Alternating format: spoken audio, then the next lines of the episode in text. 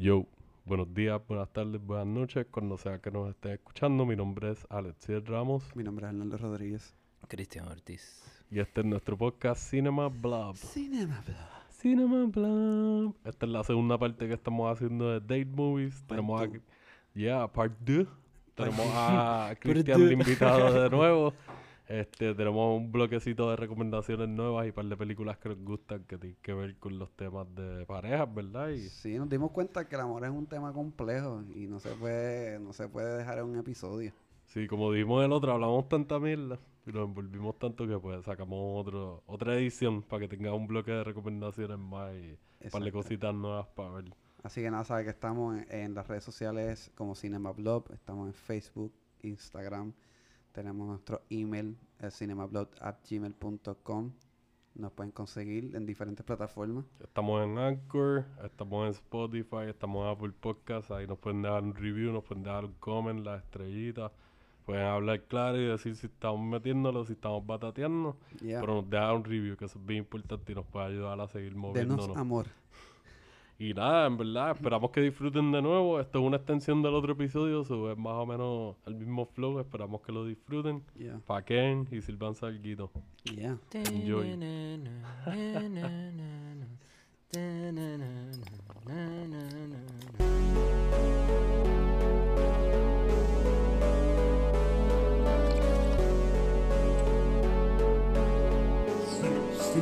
Cinema Blog. Ten- tengo, tengo otra.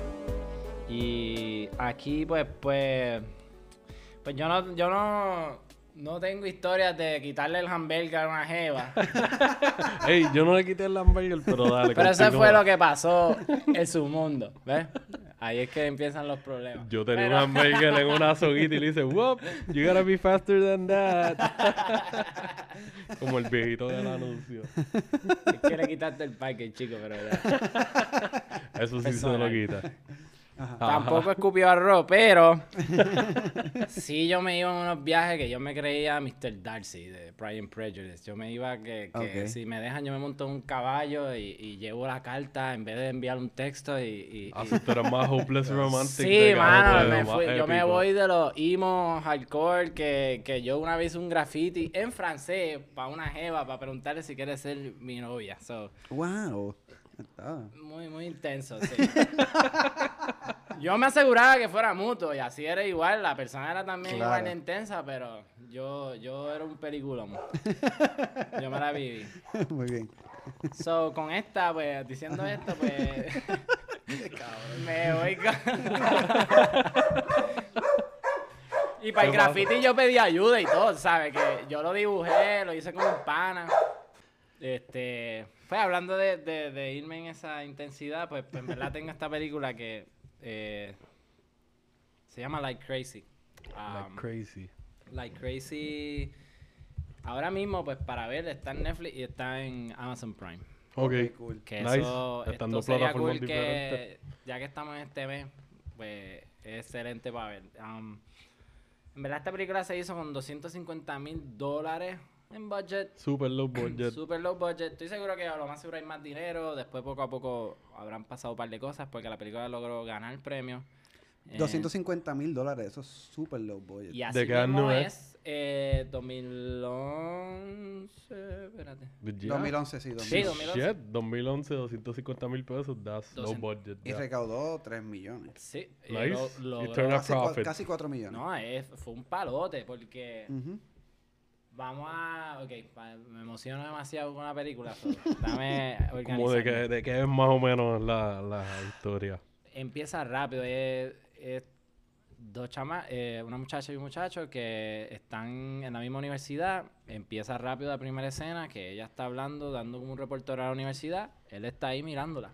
Y ella se mira y ya al instante ella le deja una nota en su carro justamente salir de ahí. Y es con el número. So ya... Ya, esa, ya ahí empieza que la llama. tata. Esto es date movie, love, cortejeo desde principio hasta lo La pendeja de es eh, la amor a primera, entera. vista, a primera vista. Y- exacto. de Y cierta manera. pues ella es inglesa, so ella incluso anda en una visa de, de estudiante. Eh, esto es basado en California, eh, Los Ángeles. y él es americano, él est- estudia en la universidad, él es Furniture Design, eh, ella en verdad estudia periodismo y comienza todo a ser tan lindo y tan, tan dado cada comunicación que tienen entre lo que ella le gusta escribir que, que le enseña a él de su poesía, a lo que él simplemente habla, de lo que comparten de música, todo lo que uno está ahí en ese enchule, en esa hora de oro. Aparte de eso, ahí entra, ¿por qué menciono el budget? Es que solamente hay una cámara todo el tiempo. Ah, eso que tú no estabas ese es el diciendo elemento bien ¿verdad? Toda Sí. una sola cámara es, es como si eh, ellos dos y tú viendo todo. Bien íntimo, bien íntimo. Es completamente íntimo. Puede ser incluso como que eh, en el momento que yo la vi, yo fui como que, diablo, pero esta gente no se siente rara que se están besando aquí. La gente está. Exacto. Como, Sofoca. como estilo, ¿cómo es que le dicen a esto? Voyeurism. Como si tú estuvieras viendo lo que ellos porque están a veces haciendo. mi- tú miras desde como que hay una escena que ellos están como que o sea, se están viendo desde la puerta de cristal y ella pone la mano y él pone la mano. Pero es como que, ok, this is crazy, porque la película es como que están en un enchule cabrón. Ajá, Pero ajá. aparte de eso, de eh, eh, los dos actores eran los que tenían que protagonizar esto. O sea, like, mm, sí, todo es tan dulce que empalaga, ¿verdad? Lo estoy diciendo así, como si fuera, eh, son- no quiero sonar negativo, pero es- eh, lo estoy diciendo porque es definitivamente este, este poder mágico de cuando tú de verdad te olvidas completamente de todo lo que te rodea y estás ahí De que full metido. ¿verdad? full metido. Y... Que, que mala mía que te interrumpa, pues, es como algo que tú a veces, maybe ves por ahí, como que... Y tú, ah, que sea, es como, ah, Y me O, puede- pasó o puedes haber vivido tu propia versión de También. tu estar Y en ese momento, porque eso pasa, exacto. eso puede haber pasado uno siendo en otro momento en su vida. whatever. exactamente. Sí, y porque- hablando de eso, yo vi esta película en ese tiempo que salió y la volví a ver en estos días y mi mentalidad obviamente es completamente diferente, aparte de no tan solo ver la cinematografía, porque pienso que aunque es una sola cámara, está extremadamente este, bien pensada, como que el, el entrar y salir de los personajes, los, lo- lo- todas las escenas son tan simples como que en la cocina, en el caminar, en una playa, en que si están debajo de la sábana, todo es tan como que... Como Sí. cuando 500 Days of Summer, la, esa escena que están en el tren, que el sol le da bien brutal, todo es como, como mágico, ¿no? Casi dreamy, como ese... Sí, que es una sí. película independiente y low budget que, que está siendo ambiciosa con lo que están haciendo porque ahí es que le están añadiendo el valor a que, pues, ok, tenemos una cámara y tenemos poquito Y tiempo para grabar y qué sé yo. sacaron... Pero vamos a los pocos sitios que estemos grabando y qué sé yo, vamos a sacarle personalidad y, y a definirte el espacio un poquito Sí. más y eso te ayuda a definir la relación también Exacto. porque te están dando a entender como que esta gente están, ta- están tan envueltos o se están conociendo tan Sí. íntimamente que se están viviendo hasta en Sí, donde desde están. quedarse en la casa, te ponen escenas desde arriba que, que pasan los días y están en la cama, te ponen Claro. diferentes tomas de cómo Ah, ok, duermen. como exacto, como exacto. Y hasta que llega el día, porque aquí entra la, la situación que ella es inmigrante, so ella tiene, o sea, no es inmigrante, Así como que parte del visa. backstory ahí de que la atención de la historia de Y que la ah, pues atención tiene de la esa- historia es que ella tiene que regresar eh, y no quiero decir más nada, pero sí es algo que te sale cuando buscas de qué se trata la película, es que ella no, no, no, no volvió cuando tenía que volver y cuando deseó volver le dieron un ban en Estados Unidos. Y ese ban, para ella después borrarlo, era bien difícil. Aunque se querían, o sea, no quiero dar más historia, pero fue extremadamente y todo se convierte en esta burocracia de, de, de este amor, de que después te quieren a larga distancia y en las cosas que se hablan como que, ok, pues eventualmente quizás tú vas a estar con alguien mientras yo estoy acá, o Ujú. hay esa Me conversación. identifico. Yo tuve una, yo tuve una, como un kind of relationship así como Larga distancia. de larga distancia. Que fue bien random. Yo la conocí en este Shout out Angie. si está escuchando. Ajá, la escuché, este, la conocí en Uh. un festival de, de cine en, en, en Estados Unidos y tuvimos una química cabrona, pero volvimos, ella es de Colombia y yo soy de aquí de Puerto Rico. Y pero mantuvimos una comunicación bien chévere, Sí. ¿entiendes? Y una buena dinámica. Y decidimos después de un tiempo, como que no era algo, nunca fue oficial, pero, pero teníamos una muy buena dinámica. A veces como que, ah, no, la conexión era un mental, había la atracción, estaba todo Exacto. ahí, sí. Y de momento, se nos, parece que llegamos a un punto en que, ah, como, pues, hermano, nos queremos ver y qué sé yo, y coincidimos en encontrarnos en México. Ok. Este, porque ella iba a estudiar allí. Y yo en verdad fui para allá por enamorado y, y bellaco. No, no. Este, sí, importante. definitivo, Ah, definitivo. Es parte de la de Exacto. Fue- fue- fue- No, si no hay sexo, no, no, Claro, salir, no sé. claro, que bajar al definitivo. pozo para beber agua. Pero terminó siendo, terminó siendo, en el caso mío, terminó siendo una experiencia enriquecedora con cojones porque estaba... Ah, me queda... ¿Tú tienes de eso? Sí, sí. Porque a mí me quedan bien poquitos. Igual yo lo voy a cancelar a ti. Ya. Tranquilo. Este, y fue, fue una experiencia enriquecedora porque yo conocí dos culturas a la misma vez, ¿entiendes? Estábamos un puertorriqueño y una colombiana en México. Como conociéndose y eso. Este, y, y nada, en verdad. Como que entiendo el punto de que es, es bien complicado porque una vez que nos separamos era como, para mí fue como bien shocking, como que ¿Y cuántas horas de diferencia tenía de entre nosotros. cuando ella estaba en Colombia? Y tú Eh, aquí, pues en Puerto Rico, ¿verdad? Como varias horas, sí, como tres horas yo creo. Pues imagínate esta gente que ella está en Inglaterra, está en California. Que era casi como noche y día de diferencia. Que eso era otra, te lo ponían así, como Sí, que los el- el aspecto del time- to talk y del time no, zone, mira, eh. tengo que madrugar. Y es, Es bien más annoying todavía, pero eso es lo interesante. Ahora hablo de nuevo de los sofocantes, que así como fueron sofocantes con lo lindo, fueron sofocantes con, con la disturbia que tuvieron. Nice, eso está bueno. Y la historia sigue siendo, ellos se siguen amando y sigue sucediendo más cosas que no quiero decir, pero...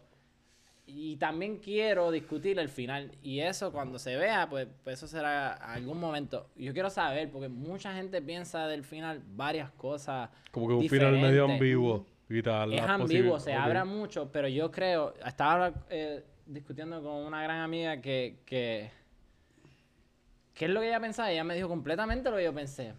Y yo dije, adiós, pero yo nunca pensé eso. Y como que sí, pero yo pensé esto. Y me dijo, ah, pero yo nunca pensé eso. Y yo dije, y ella me dice, quizás esto. Y ella lo pensó hasta más positivo. Yo lo pensé más optimista. Ajá. Y yo quise, yo le dije, pero sabes que yo quiero agarrar un poco de lo que, de lo- del positivismo tuyo del final, porque yo me fui con todo este tiempo en esta película con dolor. Ah, ok. Y cuando la volví a ver recientemente, porque quería hablarla like super fresh aquí, um, pude ver más lo que ella me dijo que lo que yo estaba pensando. Eso es lo bueno de ver películas otra vez, revisitarlas, Es que porque madura, ya tú, tú maduraste. exacto, creciste Que es cierto lo que y dije, viviste pero- cosas diferentes y puedes apreciar otras cosas que no apreciaste la otra vez. Pero también tú le diste esa perspectiva a ella de que ella tuvo sus propias ideas y tú, oh, espérate. Y también ahora está en otro estado mental tú también. O sea, antes maybe en verdad yo la vi en el cine con una ex, como que... Ah, cabrón. y, la, y la vi, yo dije, y la vi por segunda vez, la vi solo en final y yo dije, ¿sabes qué? Voy a hablar con esta ex jeva, que eran- terminamos muy bien. Éramos de high school, amor de high school. No, ok, espérate, espérate, espérate. No yo me confundí. Ustedes eran ex al momento de verla. De ver la película. Ah, yo pensaba que ustedes Oh. estaban juntos cuando la vieron. Ok, Ay, ok, ok.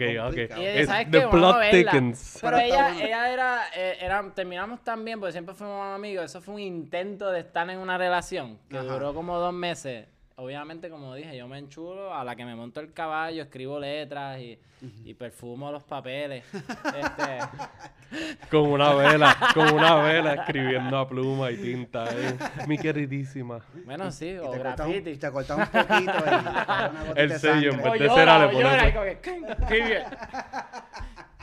Esta es mi gota de mis dolores. Oye, todo el mundo tiene sus propias Claro, formas full. de demostrar Ah, su sí, amor yo me y las he su... tirado también. full, Esa es la magia, ese, ese, ese es donde uno sana también, el, el volver para atrás y decir, ya lo hice esto, pero nada. Esto no va a volver a pasar. No le voy a quitar el parking a esta. No le voy No le voy a escupir arroz en la cara. Ay, No le voy a hacer un graffiti. Al menos que sea ya... de- Que actually lo del graffiti, eso estuvo feo porque tú estabas diciendo que ustedes estaban de buenas cuando eso pasó, que fue algo Esa es que, otra, que tú pero- te sentías como que estaban bastante, like, que mutuos. que- que- Sí, no, definitivamente. Y pues, eh, para no contar más de la película, que, eh, algo más que está impresionante el, es el score, es Dustin Holloway, que de por sí yo escucho su soundtrack cuando me da gana, es un... pi- Esa es Ese otra nombre me que- suena Ajá. familiar. Sí, él, él tiene, bueno, puedo buscar, pero él tiene, él tiene otras cosas un poco más elaboradas. Pero esto fue como, incluso como fue la película de simple con una cámara, fue más que un piano. Ok. Y es el piano en el mega reverb o los ecos y, y es, ajá, y obviamente pues canciones que cuando él iba a janguear con un club con porque sale Jennifer Lawrence, eh, salen otra gente. Nice. Y esto es 2011, eso es Jennifer Lawrence, like... Beginning, cuando estaba. Ajá, más o menos no es por estaba nada, ahí. pero Jennifer Lawrence, este, como que Chubby, es, la, es mi favorita. más que la de Silver Lining y todo lo demás. Pero bellísima como siempre. Pero ahí ese Y su Chubby. personalidad es espectacular, mano. Tacho, qué impactante esos ojos, esos cachetes. Ah, no. No, y, y- y ella es súper cool, mano. Ella se pasa, tú las ves en la- los red carpets jodiendo y como que va. ¡Ah! Que Loco, se hizo! Hunger Game. Ella, Hunger Game no es como que está cabrona, pero eh, eh, ella Pues película comercial, para deliver. eso es para hacer ticket, papi. Ujú. Eso es esta. Pues, el muñeco es el muñeco. Mm. Este, pero en verdad me, me interesa mucho esta película y esos elementos así que, que maybe se trabaja con lo del Boyer, pero también le, le brinda una estética que es una sola cámara y un solo piano. Porque es, es una historia que es bien personal. ¿Y qué más personal que? Ok, Una sola persona trabajando con un solo instrumento toda la música. habemos, La habemos luz es bien natural. Todo es como que flashes de que ah, se exagera el sol y choca con el lente. Y es como que cuando tú ajá. estás en el chula, que tú Exacto. estás mucho toqueteo. Y, Está y- cool porque es como hay tres personas agarradas de mano, ellos dos y tú. Y una cámara y un piano Sí, no, persiguiéndote. definitivamente. Está bien buena. Pero suena, suena súper buena. Sí, esa está medita. eh, no está en Prime y en Netflix. En Nice. Prime, en Netflix. Vi que Netflix la acaba de poner, pero A fuego. estaba como que en Prime. en este perfecta temporada por es el corillo si... full Sí, esta es la temporada de, de- Del toqueteo. y de, Y De, los- de los ups, ten Eh, cuidado. también, Ocupan sí. el roce. Ay, ay, ay, ay, hay que dejar eso en el pasado. Ya, ya No estoy- coman arroz ni sopa, por favor. No sé, mastiquen bien. Y si se quiere comer hamburger, déjala. Ya te que se coma lo que quiera. Es más, comprarle otro y que Si se sientes que va a escupir arroz, eh, ponte el face, el face si se compra algo. hamburger, tú ofreces unos loaded fries. Ahí te casas. Ganaste. pues tú, tú tenías otro pick más. ¿verdad, Arnaldo? Sí, yo tengo, de hecho tengo dos picks que más que recomendación, porque yo, ent- yo sobreentiendo que mucha gente la ha visto, pero la quería traer porque es una de mis películas favoritas de Date. Es eh, 40 Year Old Virgin. Boom, volviendo a yo Apatow. Nice. Que esa fue la que él hizo antes de, de Nocturne. Exactamente. Y, mano, eh, eh, y yo me, me identifico un me, me, me identificaba un montón con esta película. porque la, el momento en que yo la vi, no sé qué edad yo tenía, esto, no sé, no, no, no me acuerdo. La qué película es como se- 2004, 2005. Exacto. Pues, y yo creo que yo la vi un poquito después de eso. Y yo fui una persona, como había dicho, yo, yo perdí mi virginidad a los 21 años. Eso tenía la presión social yo y co- personal ahí. o sea, la the pressure la cherry on. todavía. Como, wow, puñeta. Qué que- rico, puñeta. Este... y yo vi esta película y yo, yo no quiero terminar así. Pero a la misma vez eh, eh, eh, fue bien, eh, me inspiró como que, pues, esto pasa, mano. Hay gente que, que pasa por traumas que aquí la manejan de una manera jocosa, pero no deja de ser un trauma. Sí, es serio. Y es serio. down una situación Es seria el serio, hecho de que la presión que él tiene y los traumas y el PTSD que tiene, la razón por la cual es el 40 Year Old Virgin. Que es el. Exactamente. Y, como Y eso lo- no es un spoiler, es como que ese es el Exacto. fucking tagline de la película y el título. Ajá, y, y es como, eh, me gusta mucho la dinámica, pues que él es bien reservado y claramente canalizó toda su energía sexual en cosas bien nada que ver, o sea, que, que tengan que ver con eso, pero bien interesante, porque la hace una persona interesante eh, al final del día. Pero esta relación, que, que esto tiene que ver mucho, que ver, cuando tú te estás relacionando con, con personas, eh, tus amistades influyen mucho en tus decisiones, y ya sea negativa o positiva. En este caso, pues, pero siempre con el norte de, de, de manos, ok, tú eres cabrón, hay que hacer algo. como Ajá, tú no lo has librado, como, Como que dice el dale, negrito, vamos a your dick is my dick now. Es importante. Exacto. Sí, que es tú como que esto. está sí, el factor de que vida. mezclan eso con la presión de grupo, porque Ujú. está el- la presión personal de eso mismo, tú estar ahí como que pues tomando decisiones y tener en consideración el input de tus amistades. Exacto. El nivel de amistades que sean, pero y que, que sea no tu son círculo amigos, social. O sea, se forma una amistad gracias Exacto, a su como que va, va, va creciendo una amistad más fuerte, pero como quiera está el factor de la presión Exacto. de grupo y eso es algo real porque eh, yo entiendo que pues todo, todo- todas las que hayamos tenido corillos de amistad así, hemos tenido situaciones negativas o positivas en las cuales hemos tenido a nuestras amistades coaching Exacto. y diciéndote, sí. no, ¿por qué tú hiciste? ¿Por qué le escribiste eso? No. Y tú dándole, le voy a enviar esto, send, no. Ajá, eso, eso es algo bastante, es un fenómeno es casi universal. Que yo no sé en particular de eso, que él como que está súper... Él está súper arrepentido de algo que él hizo y tú, ves, tú te identificas con el momento. Es como que, sí, puñeta, ¿por qué? Porque estúpido. Como, Me so stupid. me so stupid. Me so horny, me so stupid.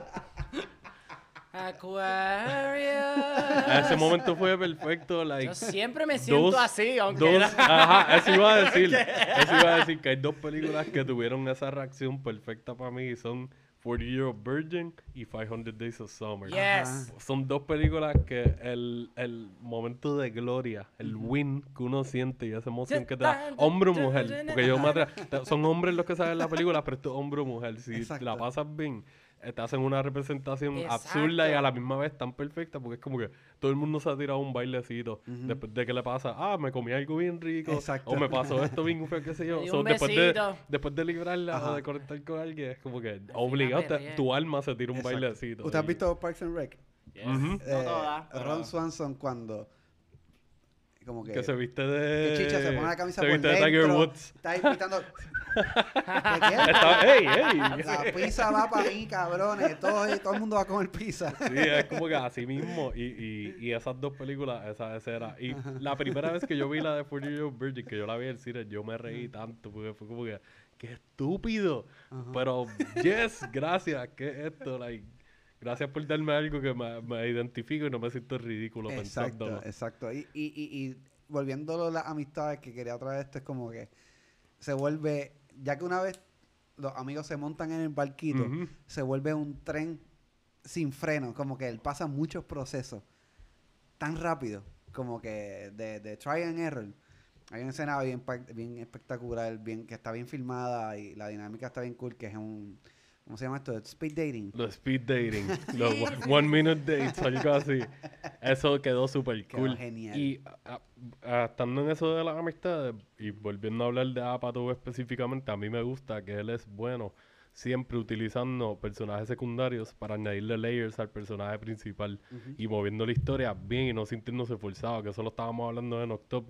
Y él lo hizo en esta película desde antes de Noctop, que te enseñan diferentes aspectos de diferentes tipos de relaciones con los personajes secundarios y todo eso está influyendo en el personaje principal, que ya tiene las presiones que dijimos, plus esta influencia y este eh, input innecesario de un overload de información de parejas, de, de hasta parejas dejadas tratando de volver, hasta parejas teniendo problemas, hasta parejas teniendo problemas de confianza, hasta gente que tú no ves a la otra a su pareja, pero según lo que te dan a entender, son parejas bien intensas y qué sé yo. Ajá, Es como que hay, hay, hay tanto input y tanto comentario en los diferentes tipos de relaciones que tú te pones a pensar que lo más probable hemos tenido todo al- una relación o hemos conocido a alguien que ha tenido una relación que abarca todos esos tipos de situaciones que él te pone con muchos personajes diferentes. Exacto. Y eso es lo bueno que en una película de una hora, esta película no llega a las dos horas, yo creo que No. es como una hora y cuarenta y pico o algo así y te ponga tantos layers y tantas situaciones de, de, de romanticismo, Y sin de sexualidad, de, de interacciones entre humanos, porque también te elaboran cómo son las interacciones de empleados de servicios, porque ellos trabajan, por lo menos los principales, en una tienda de, como si fuera un Best Buy, Exacto. eh, Bar Catrilli allá en California, y como que las interacciones que tienen con los, con los, eh, con la gente que viene a comprar cosas son tan estúpidas a veces, a la misma vez como que esto pasa en el restaurante cuando yo atiendo gente en las mesas, yo tengo exacto. mi propia versión de estos sucesos, pero en un restaurante. So, está súper cool y es bien graciosa. Quiero, eh, quiero dársela a, a, a esta este, este Jane Lynch. Que Ah, sale, eh, full, ella es la jefa de la tienda. Exacto, mano. Es tan graciosa. Hay una parte que ella canta una canción en español. Cuando. Ah, sí, sí, sí, sí, ay, Dios mío. Yo, cab esta escena está tan linda, cabrón. Yo me Y otra vez, cara la de- comedia es la- el fucking poder máximo de expresar lo que de verdad uno vive, porque como estas películas, pues sí, me gustan todos estos dramas y suceden, pero pues esta, esta comedia es lo que de verdad te da... No te sientes solo. Exactamente. Exactamente. Y te Sí, puedes reír de tu pendeja. es por lo que hemos hablado. Puedes ver el lado Sí, estúpido, sí, pero no a te mí más, no, no, no estúpido like, diciéndolo como un buleo o algo, es simplemente como que lo puedes ver como algo real y tú ves lo jocoso de la situación y a la misma vez decir como que, otra gente ha pasado por esto. Sí, Porque si lo están sí, sí. escribiendo, estas son historias que han escuchado o que han vivido. Es como hemos dicho anteriormente, la vida es mejor pasada por el filtro de la comedia. Sí. La vida Sí, es comedia. La Ah, vida es comedia. Tú claro. te ríes de todo el mundo, o sea, a menor escala. Obviamente hay cosas que no son de- de- que no son para reírse, pero pero hay cosas que tú dices, "Chacho, está cabrón. Y no es como burlándote, sino como que está cabrón que esta persona pase por esto. O te imaginas tú mismo, te proyectas tú mismo en esa situación, como que, diablo, estaría bien el garo, en verdad. Es Ay, que te pones a hacer cringe acá y haces como que, Exacto. oh, yo no quiero ver esto, yo no puedo dar fast forward a la película, pero tienes que verlo porque en verdad Exacto, it's exacto. part of the experience. Ajá. a mí me encantó ver For Old Virgin porque para ese tiempo, pues, como que en verdad, eh, en mi casa, mi mamá es súper religiosa. Mi papá es Ok. un charlatán. Él me ponía Revenge of the Nerds, me empezó Nice. a. Nice. Me ponía Police Academy. Todo era comedia, en verdad. Shout out papá. a tu pai. Y, Yeah. y todo era como que él me enseñó Led Zeppelin. Mi mamá era súper pentecostal. Ella no jodía con él. So, como no podía joder con lo que él hacía, jodía el triple con nosotros. Todos mis hermanos hicieron caso, yo Los no. punching bag. Yo era el que cogía discos de que si de perreo o algo y cogía, le, Sí, le que- daba así, por favor. Le, le sacaba. Alcoholízame, por favor. Ajá. Le sa- yo le sacaba copia a los discos, pero normalmente no los podía comprar. Era mi, eh, mi mejor amigo lo- me, lo- me los daba. Yo le sacaba copia y yo ponía Alaba lo que vive, Marcos Barrientos. y yo escuchando el gistro amarillo, o sea, en mi CD player sin que brinque, ¿sabes? Todo. Y ella, ¿qué tú haces? No, estoy aquí. O sea, yo tenía un perreo intenso en mi cuarto. Full. Al igual que un montón de rock por mi país. Pero así me sucedió con estas películas. Estas películas yo las lograba conseguir y yo conseguía la unrated. O sea, yo quería ser el más también. Yo quería ver, yo quería ver Exacto. senos, quería ver, o sea, mi, mi sexualidad estaba al más. completamente afuera, pues para abajo. So, eh, tener esta película, yo la tenía un rated y yo lo que hacía es que yo la conseguí y se la daba a mi mejor amigo para que me la guardara. Ah, ok. Y yo a veces no la podía ver en casa, tenía que visitar eh, a él y nosotros la veíamos y es como que no entendíamos, en verdad, en un punto, era como que hasta un punto esa comedia yo me reía, pero decía, diablo, esto es como bien absurdo, pero después yo la... Entendiste. Porque estoy chamaco y Claro. como que eh, eh, Steve Carell era otro, gracias, otro, Gracias. otro flow, el tipo Salud, creó su propia Ajá. su, su propio estilo de, de ser awkward y de, de- O sea, estamos hablando del tipo de The Office, que es como que... Steve Carell, o sea, un shoutout gigantesco. Ya hemos hablado de, de- que hablamos knocked up de este corillo hermoso de eh, Jonah Hills, qué sé yo. Pero, eh, ay, puñeta, el, el de The Office, el nombre. Steve Carell. Steve Carell. Carell, Jesus fuck. Acabando de decirlo. Best Boss. Para que ustedes vean la- el beer. nivel de, de, de- No, no, no, eso es un problema mío acá. Olvídate eso. Pero él es, él, es, él es genial, mano, con la cara. O sea, el personaje le queda perfecto porque si han visto The Office, él maneja el awkward eh, comedy bien cabrón y, y el ser una persona incómoda. Completamente. Él la tiene manga, manga, Sí, es casi, manga. tú te Hasta sientes como que eres... O sea- y yo no soy fanático like, de The Office como tal. Eh, la he visto bastante y que he seguido y me he reído, pero nunca la he seguido. Pero lo que he visto ha sido como que eso mismo, like, este tipo es perfecto para hacerte sentir Ajá. como que... Este, ya, sí, este, eres un imbécil. sí. Eres full. un imbécil. es como que yo pienso en imbécil y yo pienso en, en el personaje, en Michael Scott. Sí, full.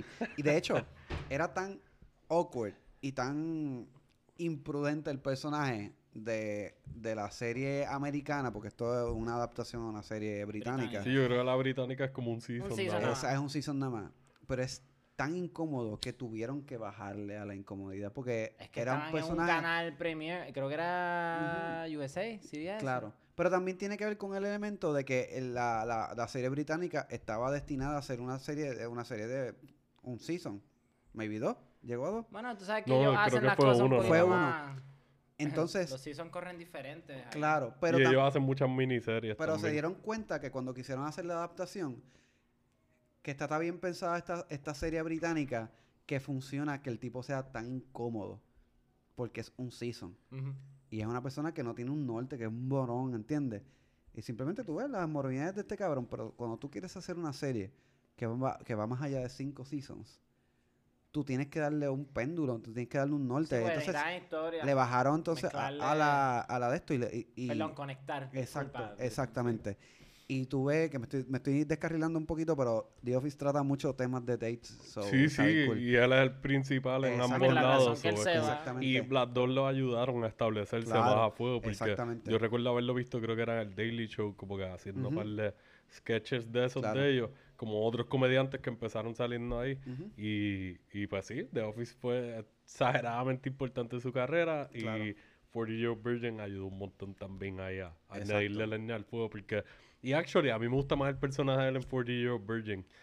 Obviamente, el personaje de Michael Scott, pues al ser un imbécil y tener cualidades que son hechas como que para ser annoying por las Pero cosas que están pasando y qué sé yo. Yo sé, yo sé que lo van humanizando más Exacto. en cierto sentido, balanceándolo. Pero, no sé, en 40 Year Virgin es como que un poquito más fuego. ya. Like, macho, yo puedo hangar con este cabrón hablando de figuras de colección y jugando Halo Y y, Nintendo no- 64 y lo más probable yo dándome un bongazo hablando Todas las de- películas porno que tiene. Exacto. En DVD. no, que se las regalan. Exacto, él es no, un no ve regalo. porno. Ah, verdad, Él se las verdad. regalan. Eh, eh, un Ah, mini verdad, spoiler, pero verdad. está bien. Pero que el tipo como... Pero el eh, trato, ah, el trato de Luna. Fue, Exacto, ¿verdad? eso fue un date, verdad, cabrón. verdad, que verdad. en verdad, mala mía, vamos a hacer este spoiler. Yo creo que mucha gente aquí ha visto Ay, sí. Esto, esto va a ser de los primeros 40 veces. spoilers directamente delivered de que no lo Él, importa, él- pero él se prepara bien cabrón para, esta, para este ¿Quién no? momento. es una escena bien... No, es que él lo hace ver voy a tan romántico, Yo, bien... me- yo me voy a raspar un casquetón. Esto es un date con mi pipí, ¿entiendes? Como yo... Es Eso mismo es Sí, yo me voy a, yo voy a, a, a seducirme yo mismo. Self-love. Las lucecitas, qué sé yo, la musiquita. Para los que estén solitos en San Valentín, no se preocupen. menee. Chorrito por Haga ustedes. su Chorrito. paja. toque todo. Vacílatelo. No se eh, Esto, preocupe. esto, esto es algo creado por las industrias, tranquilo, esto es para ser chavo. Sí. Hasta que te enamoras. Y es como, eh, no, pero, ajá. Sofocado. Pero, pero sí, eh, eh, eh, me gusta cómo manejan muchas cosas en esta película. Este, pss, me identifiqué mucho, mucha gente se va a identificar. Y si ya, como por ejemplo, que ya yo pasé esa, ese nivel de, de, de cero conexión o contacto femenino, pues lo veo como que, ah, diablo, mano, está cabrón, tú quieres que él lo logre. Ganaste. Ganaste. Tú ganaste por ti y por mí. Exacto. Tú te En lo ese momento donde la vi, como dije, la vi chamaquito, yo dije, diablo, yo no tengo 40, pero, o sea, yo me siento así, está cabrón. si yo estoy así de chamaquito y, y llego a los 40, eso Sí, al nivel de que tú tienes que cruzar tu, tu apartamento con un trombón para que no se te pare. O sea, eh, cuando él está está en la escena de tan pa, pa, pa, pa, pa, que va por ahí, po, o sea, skills, motherfucker, para que... En verdad, esa película está súper buena. Y es una comedia que es bien difícil. Y esto es raro que pase. Las comedias envejecen mal.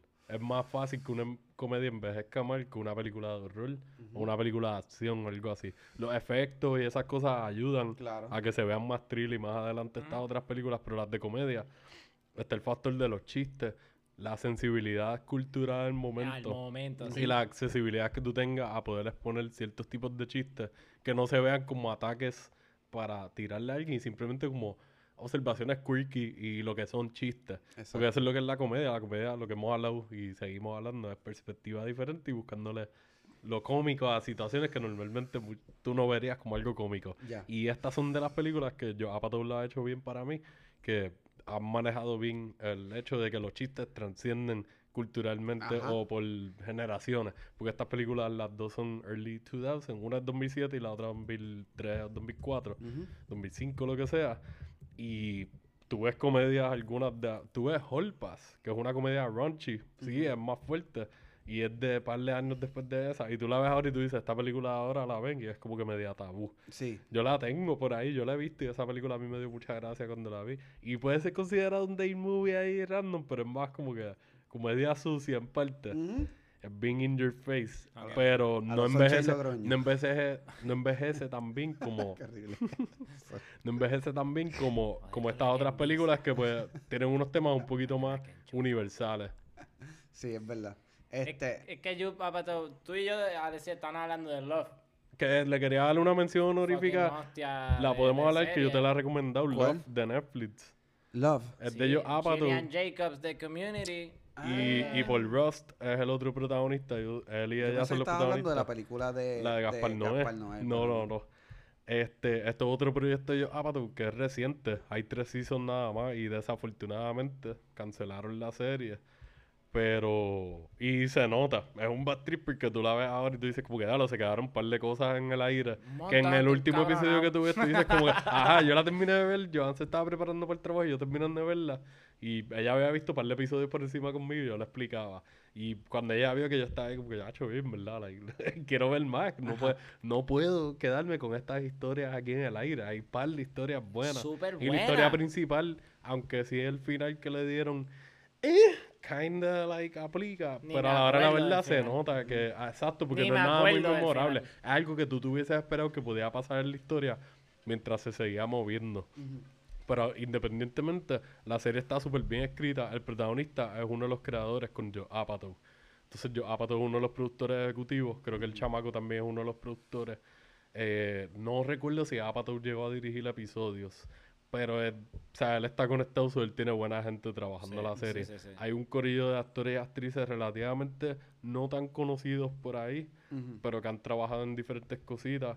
Y Gillian Jacobs y Paul Rudd seguían, ¿verdad? Porque Paul Rudd es como una versión de los personajes de Woody Allen en esas películas viejas, bien, Ajá. qué sé yo, como que El así que yo me lo look, imagino. ajá. En el look, pero, es otra actitud pero diferente. De Jude Apatow de, de, de 40 Year Old Virgin. el- Exacto. El, el, Ese awkward tipo de humor y el geek awkwardness. nerd que, que porque él, es- él tiene sus días que están haciendo las tri- hacen las canciones Ajá, ajá. de, de películas según los créditos. Ellos tienen una banda. que una banda Él de- y sus panitas Ajá. tienen una banda que hacen theme songs para Ajá. películas Ajá. que no tienen theme songs. Sí. So, ellos cogen el, digamos, el título de A Perfect Storm y se tiran un jamming session mientras están fumando y qué sé yo y hacen un theme song de A Perfect Storm y es como que And they all died in the way, in the way y se tiran un corito y están llamando con un, un bongo brasilero y otro está llamando con el bajo y Loco, como que se va un viaje terminas bien raro. binging ese programa como, como, como comerte una galleta de esas de, de la iglesia.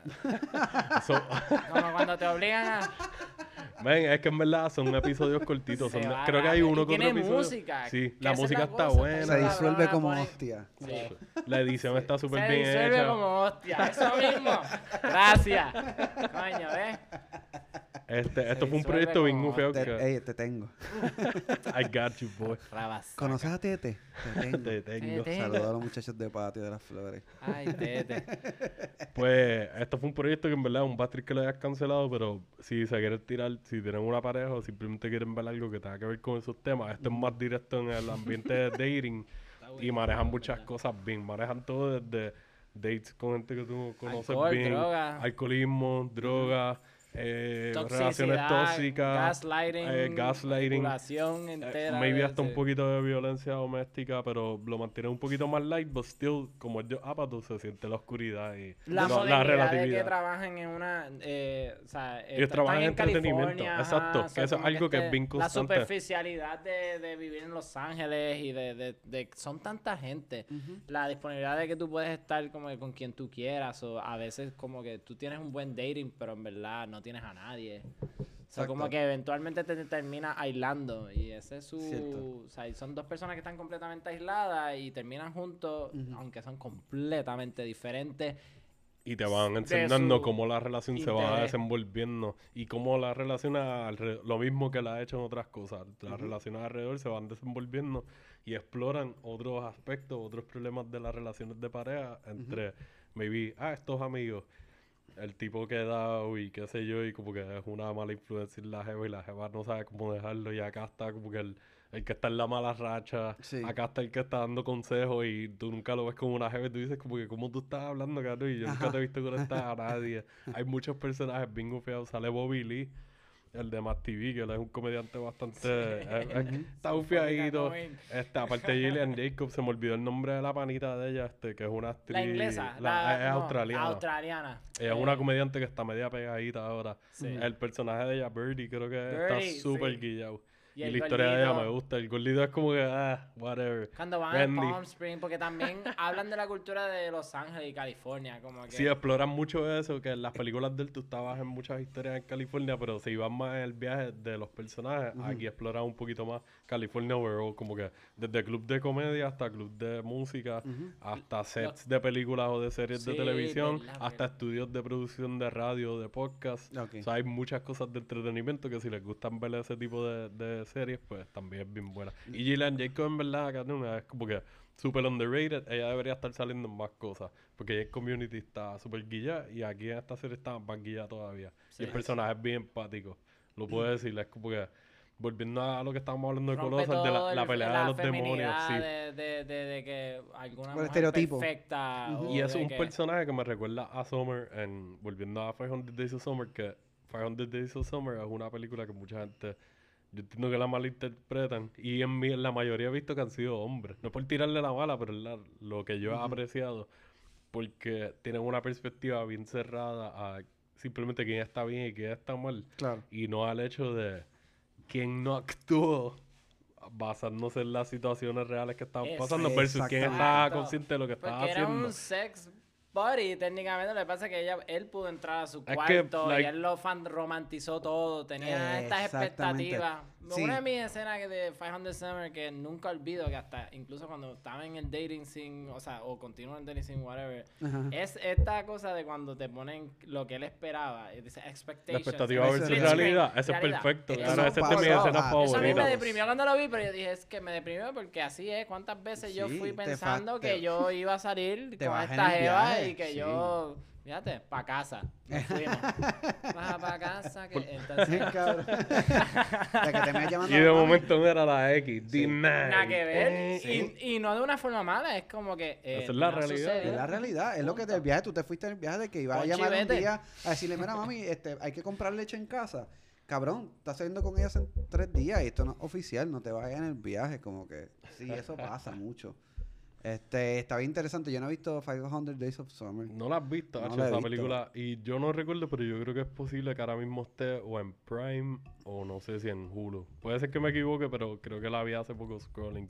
Cabrón, si está, porque yo, yo, tú me Buenísima. Yo creo que todo el mundo. Esta es una película de dating.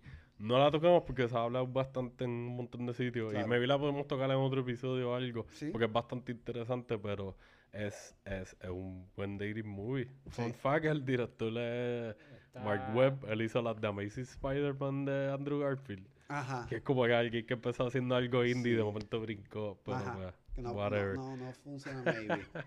Pero sí, este. Pero es muy buena, soy de Chanel. El personaje de ella representa para mí un reality check para mucha gente que como que maybe no han vivido las situaciones para que le den ese reality check. Y cuando ven la película es como que, no, ella es mala o esto, lo otro. Y es como que No, no, ve la pa. película bien, no. analiza todo bien. Él se y fue entonces después te vas con tu final feliz. Sí. Y él, y él, él es como... Tú sabes que a veces tienden, hablando de dating, como que... Vamos a suponer, terminaste una relación de 6 años, 7, o terminaste una, y, y cuando tú tienes pana que tú dices, diablo, conocí a esta persona y me estoy enchulando o algo, y terminaste quizás esa relación anterior, la, anterior, un o quizás seis meses, un año, pero estás conociendo a alguien y ya te gusta bastante como para dar más pasos. Y la gente te dice como que, diablo, ¿tú no crees que tú estás como que un, Muy un rapidito. rebound? O te dicen Exacto. como que tú no estás muy rápido. Ah, yo diría que no, porque cómo tú vas a sanar lo que te pasó anteriormente, más cuando tú ya vas a otra persona, tú creo que vas a hacer otras preguntas diferentes. Ya tú aprendiste lo que tú no quieres. Cierto. Sí, no, no debería ser como ¿no? que te vas a montar en el carro a coger el mismo camino y coger los mismos ¿Qué vas a hacer boquetes. Tú vas a ir por ahí, Ajá. like, wow, Pero- vas a cambiarle el approach y vas a ver Sí. qué es lo que pasa. Sí, Pero vas a ta- cambiar si tú eres ese tipo de persona que hacer hacerlo. ejercicio o, o en verdad no te importa un carajo y te pones eh, Porque es- a hacer otras eh, cosas exacto. o retomas como eh, él retoma volver a, a- a- a tirarse a estudiar arquitectura. Sí, eso es un Si tema no que lo tocan mucho, como que- él vuelve Claro. a decir ¿y qué pasa? Ya en la primera entrevista se- Ah, Es, que- es que lo Ah, más, lo más, lo no decir que lo más importante es eso, de cierta manera, tú sabes de una relación y además de que aprendes algo de ella también, lo importante y para tu evolucionar como posible pareja de otra persona, es hacer introspección de lo que no funcionó de parte tuya. Y el momento ese es tú estar solo y hacer el análisis de, independientemente de quién tenga la culpa, no importa, es como que en qué tú crees que tú fallaste, que tú tienes que mejorar no para otra persona, sino para ti. Es para ti, porque si tú no te amas a ti mismo, es tan básico, pero... Esto es el cliché este de, aunque de- un si cliché, tú no te amas, no te quieres, no te cuidas, no te, te tienes así calado. pero o- es, la realidad. es la tú no realidad. vas a saber incluso lo que vas a querer de la otra persona. Porque si tú no Sí, sabes, tú, tú no no sabes puedes si tú quieres a meterte- esa persona bien ready No o te importa si está tirada, que no, es- no es nada malo, es que sepas qué carajo tú quieres. Exacto, no te puedes meter en una relación a lo loco, asumir como que estar pendiente a otra persona y si tú no estás bien y estás pendiente a ti mismo o misma. Exactamente. Y, y esa película, sí, por eso lo digo, es como que un eye-opener. Mucha gente debería verla porque... Y vuelvo a lo mismo. Mucho, he visto muchos panas que todavía, cabrón, teniendo treinta y pico años ahora, lo, han puesto memes o algo de la película y... No es ni como chiste. Tú te das cuenta cuando alguien pone un meme y es un tipo de chiste o algo. Pone, ah, no, que si está cabrón whatever", Es como que, like, bro, like... Yo no estoy diciendo que ella es una santa. Pero a mí misma vez como que tú tienes que apreciar lo que es la misma película. Pero ella le te- fue te- siempre claro. Ajá, te- que, que ese es el viaje de la película. Es como que tú tienes que, hacer sí. las cosas lo mejor posible y estar Exacto. consciente de lo que está pasando. Exactamente. Y después, si pasan las cosas como tú no te las esperabas, por lo menos tú estás Exacto. al tanto. Ajá, Eso exactamente. me lleva a Celeste and Jesse Forever. No sé si la han visto. No, no sé cuál es. Eh, es Andy Samberg y Rashida Jones. Eh, Ah, Ah, diablo, yo vi, yo vi esa película hace tiempito y no, no la caballeros. ellos están recuerdo en verdad casados. So, esta es otra perspectiva, pero ya están teniendo varios problemas y, y, y nada. Y, y disolver esa relación y tratar de terminar bien. Y yo pienso que después de 500 Days of Summer hizo, aparte, como dije anteriormente, que ellos, eh, la paleta de colores en cuestión cinematográficamente, mucha gente se le copió. Pero también, o sea, no copió, eh, perdón, eh, pues, No, dictó- pero sí, dictó, sí. dictó un flow como que, ah, esto se puede hacer, la gente le gusta, vamos a hacerlo. Exacto. Pero Celeste and Jesse Forever tienes también esta naturalidad de pues Steadicams y portrait looking, como que quizás no hay mucho. Son dos comediantes una vez más, o sea, están delivering eh, eh, realidades de pareja al máximo. Porque Exacto. hay unas, no quiero dar spoilers, y si es nada más mencionándola para el que no la ha visto. es- no es una pérdida de tiempo de película porque, eh, aparte que 500 Days of Summer es como algo poético en un punto. Porque es como que entre los, cuando se Sí. van las transiciones que se va como en dibujo y... Esta no, esta es definitivamente desde principio a final eh, mucho diálogo. Es de- como más de- straightforward. sí, de, de la, de, de una relación disolviéndose y cómo de disolverse, pues hay gente que termina súper mal, hay gente que termina bien. Ellos terminaron, pues, pana, pero, pero con un montón de dolor encima. Claro. Eh, eh, eh, pero no, lo, lo digo porque tan pronto tú buscas el trailer o buscas la historia, pues sabes que ya la película comienza en que pues hay esa, no una ruptura, pero sino el, el- el desinte- la desintegración de una relación.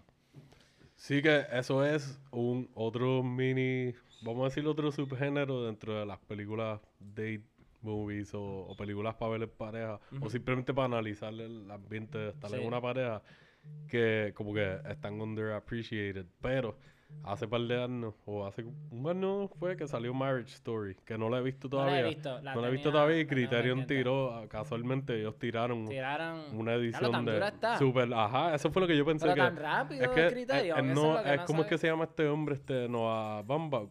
Eh, él hizo la de ya, los Frances Ha, como que ha hecho un par de peliculitas así que tienen que ver con Ah, pareja. Él es ok, como que bien ya tiene esa plataforma él- de que... ajá, él tiene su reputación. artsy, artsy. Exacto. Sí, porque Él está no padrinado. estoy denegrando lo que No, hace, sí, sí, pero él está padrinado. Hablando Pero es claro, como está te padrinado. tiras un peo y es como... Uh, Uh, it was a Eh, eh, artsy fart, sí, la es- estructura. It's a black la- and white fart. Oh, marvelous. Pero sí, sí, pues él hizo esa película y yo no la he visto todavía, pero cuando salió el boss de lo que estaba pasando con esa película, que habrá que mencionar la de, ¿cómo es? La Andy Samberg y Rashi- Celeste and Jesse Celeste Forever. and Jesse Forever. Yo creo que esa película yo la alquilé en Redbox cuando, cuando estaba acabada de Yo la salir. ver en Redbox. Y maybe la vi, pero es de estas películas que las vi así random y no recuerdo ahora. Sí, no, bien. no es co- como dije, algo que se... Fíjate, una película que, que con el tiempo se va a curar. Pero, se va, ah, está ese- marinando, pero, ajá. está, pero está buena. Sí, más Es que Andy yo- Samberg, sí, hermano, eh, y, y ellos dos, como que eh, su relación es awkward, como que sus chistes, son una pareja que llevan tiempo. so- Ajá. Estas cosas, tú sabes, que solamente una pareja uno hace. eh, ¿Cómo eh, se llama esta película de nuevo? Celeste en Jesse Forever. Hay que buscar a ver si está en algún... Pues otra película que corre por esa línea, que no voy a entrar mucho en detalles porque hablando claro, no, no, no estoy tan familiar con el equipo de producción y eso, pero si quieren explorar ese subgénero e irse por un lado más dark del- de la visión de las parejas, es Blue Valentine. Ah, lo Que pensé. esa- o sea, la yo la, yo, ese era de mis picks tentativos, pero, Pero dije, no, no me quiero, no me quiero ir para el lado dark, pero Uf, quiero hablar. Y, mano, ¿sabes? Le puse el ¿qué trailer. cabrona, le puse el trailer a? Joan Sí. hace par de días porque quería refrescarla por si acaso la, ve, la, la escogía. mencionábamos, y cuando sí. le puse el trailer, ella me dijo, se ve súper buena, pero no quiero ver esta película ahora porque no quiero llorar. Porque el trailer tú lo ves y tú dices, oh my god, esto Claro, es, que- es que es Blue Valentine, el nombre Sí. es perfecto. Tienen dos actores que en verdad. Michelle Williams creo que es y, Y y- Ryan- y eh, Ryan Gosling. Ryan Gosling. La transformación que ellos dan específicamente Está es él. mayor que está con la. Hacho, es como que súper al garete. La transformación de la pareja, el proceso de cortejeo, este, cómo van dando cambios, Como cómo van tratan de, de volver al cortejeo Es- después del es- tiempo. Es, una película como que uno la puede considerar como antirromance. Ujú. Porque tiene el aspecto de romance, pero tú sabes que vas a un camino malo. Y aunque no sepas el, el final definitivo, Diablo, sabes que las mano. cosas están en un estado malo. Y el Claro. nombre te lo dice, Blue fucking Valentine. Y tú escuchas eso y tú... ah, ¿Esto es una película independiente bien quirky, yo vi bien en el random? ¿O una película Yo bien la vi en el heavy? cine que no podía ni salir de la de, la, de, la de esto. No quería posición- salir, pero en era como posición que... fetal ahí, prendiendo yo estaba cigarrillo. solo y era como que... "Ah, chico, ¿Qué tu carajo has hecho ahora mismo? mano?" Y está cabrona la cinematografía, los colores, la, Mano, la sí. Sí, es como- crispness de la película. Y Michelle Williams y esto son gente que se vive en sus personajes. So, Sí, rápido pensé en la escena del motel. Para mí que la escena del motel, o sea, cu- cuando la vean, eh, es algo que yo dije, ok, esto, por esto es que esta película es la película que es. Ok. Bueno, hasta la escena del ukulele, que eso tú lo ves en el Ajá, trailer un poquito, pero esa escena es como que, like, Sí. es bien, es bien, no impresionante, pero como que es impactante, porque te da un aspecto de intimidad de que estás viendo el silliness y este momento en que estas personas se están dejando ver como que, like, ya, yo vacilo así, like, Exactamente. yo, yo soy estúpido para hacerte reír y para hacerte sonreír y tú me sigues la corriente y estamos en- Exactamente. y Es eso una- está bien cool. Eso yo lo vi, yo porque yo no he visto la película y yo creo que, que, que yo monté como un tipo de barrera, como que yo no creo que yo estoy emo- en el momento en que vi el trailer, no estoy emocionalmente preparado para ver una película como esta. y como que se, ha- se me ha perdido en el archivo de, de, pues, películas para ver. Y, y es verdad, mano, que, y que tú me mencionaste eso, que, que querías hablar de esta película y me, me, me, me motivé porque quería escuchar las perspectivas de ustedes para ver si me motiva a verla. Sí, pero no, no, no me puse a hacer research ni nada porque me fui en el viaje de no querer tirar algo tan Me más pasó tripioso. lo mismo. Y dije como que, ok, like, ya tengo unos picks que me gustan. Y, Pero, ¿sabes qué? y pues Que- el pick oficial que escogí como que para cerrar, por lo menos de mi lado, eh, tiene su aspecto más Claro. tripioso. So quise dejar Blue Valentine como algo más honorífico. Sí, sí, sí. Sí. Como que si, si se cruzan también- con ellas, véanla, porque si les gustó Marriage Story, va por esa línea, como estábamos hablando Chris y yo casi ahora. Y, y es importante ver esas cosas porque no todo en la relación es rosita y Ujú. mariposas y, y arcoíris y como que todo lindo, hay cosas feas. Que de y hay que el- el- aprender a el, verla. el director es Derek eh, Cian, creo que es. Y él es escritor de Sound of Metal, Nice. una película que nosotros ya Exacto, hablamos. si no me equivoco, él estaba hablando con Gilbert hace poco y él creo que es colaborador con el director de Place Beyond the Pines. Mm. Y no, se me olvidó ahora la otra película que a mí me... Como que ellos dos son un dúo que han Ujú. estado ahí, como que cada cual por su lado y juntos haciendo dos o tres cositas Sí, indie muy buenas. Siempre así. Pero mi pick oficial para cerrar fue una que... like, esta película desde la primera vez que yo la vi se me quedó porque es bien fucking rara. Tiene elementos de sci-fi, fantasía, y surrealismo y, y drama y, y romanticismo ahí bien a fuego. Y es The Fountain de Darren Aronofsky. Que hace Uh. tiempito eh, hemos tocado por veces a Darren. Hablamos de él cuando hablamos de Requiem y hablamos de The Wrestler, que hicimos el episodio. Y pues esta película es del 2006. Ah, exacto. Darren Aronofsky la escribió y la dirigió. Eh, Clint Mansell, que es un colaborador del compositor, el score de esta película está súper cabrón. Ellos han trabajado varias veces juntos.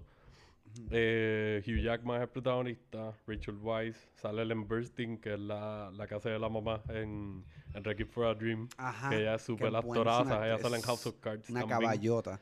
Este, Mark Margolis, que es el Uncle Ringadin de Héctor Salamanca, es Ajá. el de Breaking Bad. Que ese tipo da sale- miedo, Que él ha salido en un par de películas de Darren Aronofsky.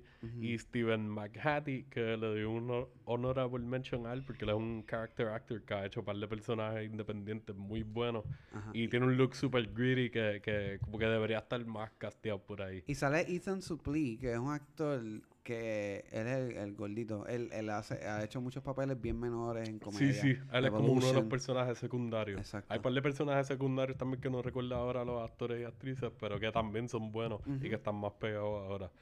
Y pues básicamente esto es Darren Aronofsky cogiendo este, una historia de amor que es bien trascendental porque te llevan a tres tiempos diferentes, como tres layers. Y es casi se siente como si fueran vidas, like alguien reencarnando en otra época, pero a la misma vez no es eso, es como si fueran paralelos. Ujú. Y tienes un tipo que es un conquistador, Hugh Jackman hace de los tres personajes, él es un conquistador español y están haciendo como la Inquisición para esos tiempos o whatever y están haciendo una cruzada para buscar el árbol de la vida, para encontrar la fuente de la inmortalidad. Ok. So, él está en esta misión en nombre de la reina o whatever y está en ese viaje. En la actualidad tira a Hugh Jackman como cirujano super cabrón Tomás. tratando de encontrar la cura para un tipo de cáncer que su esposa está sufriendo de eso y él quiere Wow, salvarla. ok. Y entonces Súper está denso. en el siglo 25-26, que es la otra versión del personaje, que es como si fuera un argonauta o un astronauta casi espiritual, porque parece como si fuera un monje, pero está explorando la galaxia. Ajá. Diablo. Buscando, sí, cabrón, esta película es súper... like, esto fue Darren Aronofsky introduciendo elementos de art house y de películas más deep al cine comercial. hoy o mañana. a fuego, en Estoy verdad, en es súper buena. ahí en ese viaje. Mano, la fotografía de esta película es hermosa. Sí. Tiene mucho CGI, pero juegan con las luces y con los colores. ¿Qué año? Es del 2006.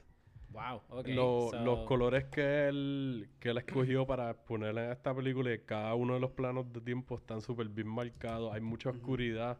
Y pues, ¿sabes? Tocan temas desde el amor eterno, la desesperación de tu querer salvar a, a tu significant other, a tu pareja, a tu acompañante de vida. Y tú sentirte como que tienes el conocimiento y las herramientas para hacerlo, pero además como que no sé qué es lo que está pasando. Este, como te mezclan los tres planos y la narrativa, puede ser tricky.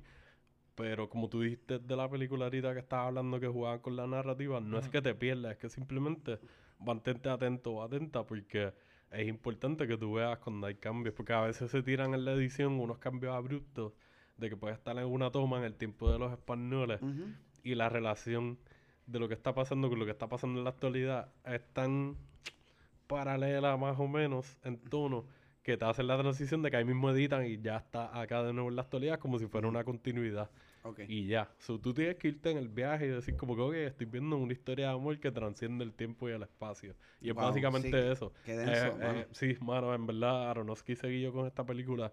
Y este para mí es de los proyectos de él que ha sido como que más sleepers. Porque él Yo no lo había escuchado. Él, para cuando él hizo esta película, él estaba rumorado o lo escogieron por un tiempo para dirigir la, una película de Batman. Que eventualmente Christopher Uh. Nolan llegó a hacer Batman Begins. Originalmente está Aronofsky. cabrón. Que esta Aronofsky- conversación fue con Julio.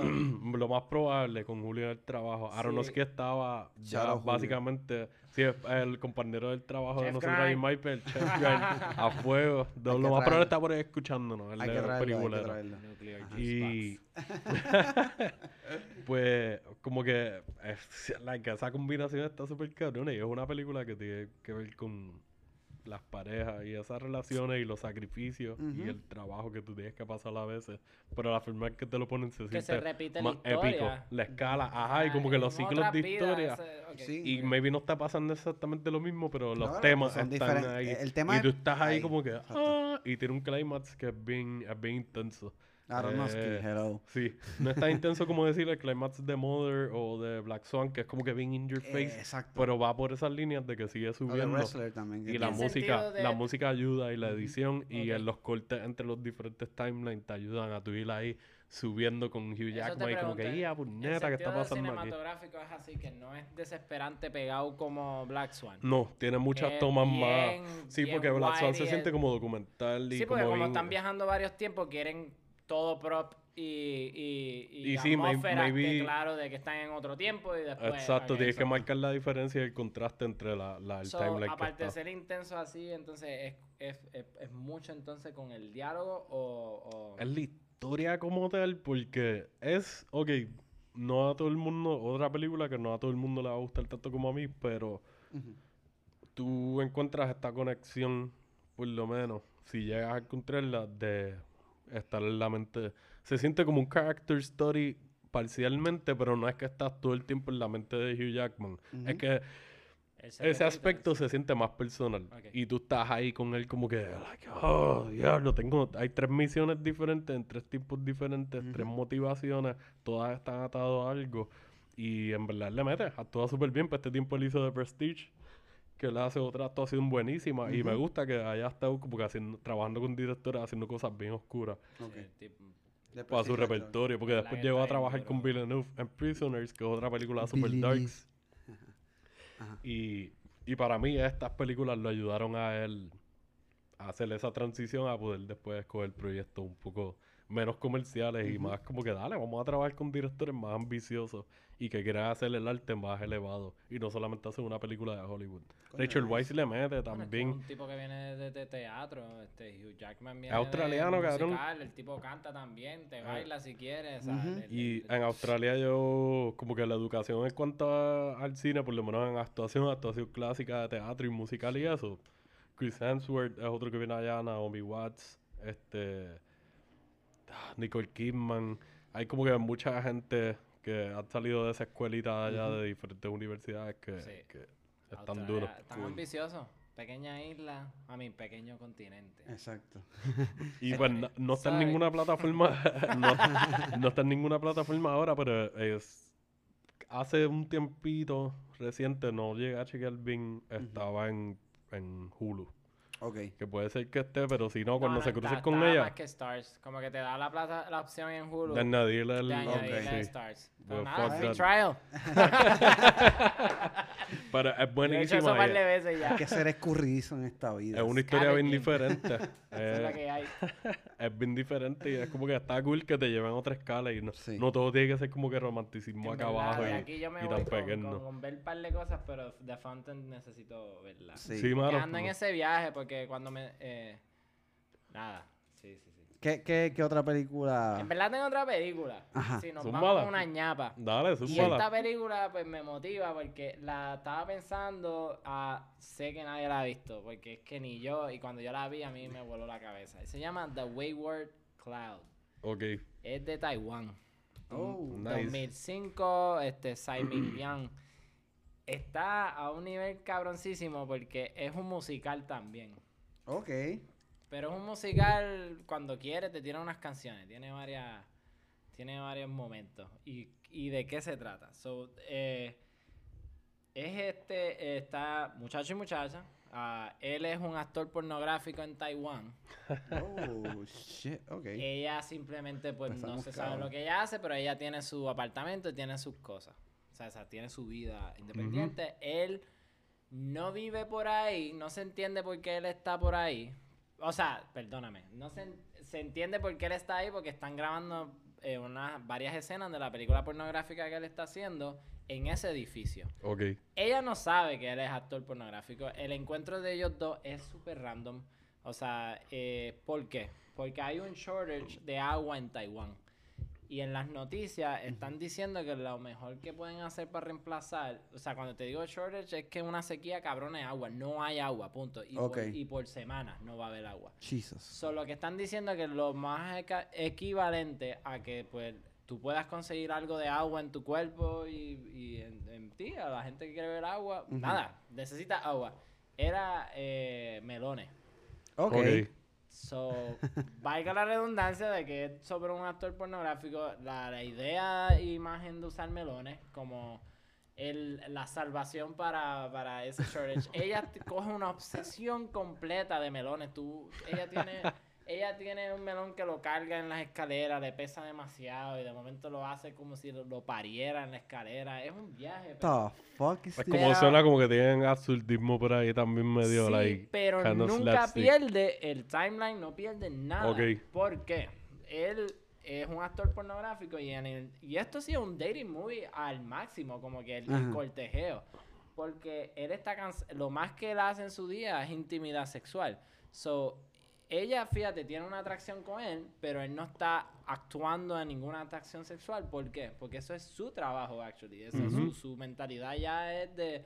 eh, también la forma que te presentan, te presentan todo tan claro como Gaspar Noé representa en Love. Como que- y estamos hablando en 2005, que esto...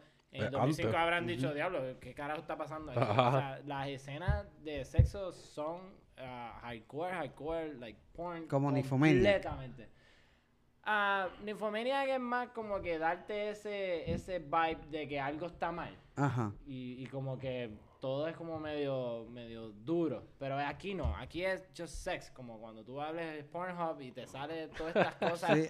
random. O ex video y te sale como así. Así es, porque él es un actor de... de- de- de- e- es bien cruda la película también. por Ok. Varias cosas. En fin, ellos empiezan a conocer. Dado, ¿quieren otra? Mala mía. Dale, sí. Sí. Dale. am, Se empiezan a conocer.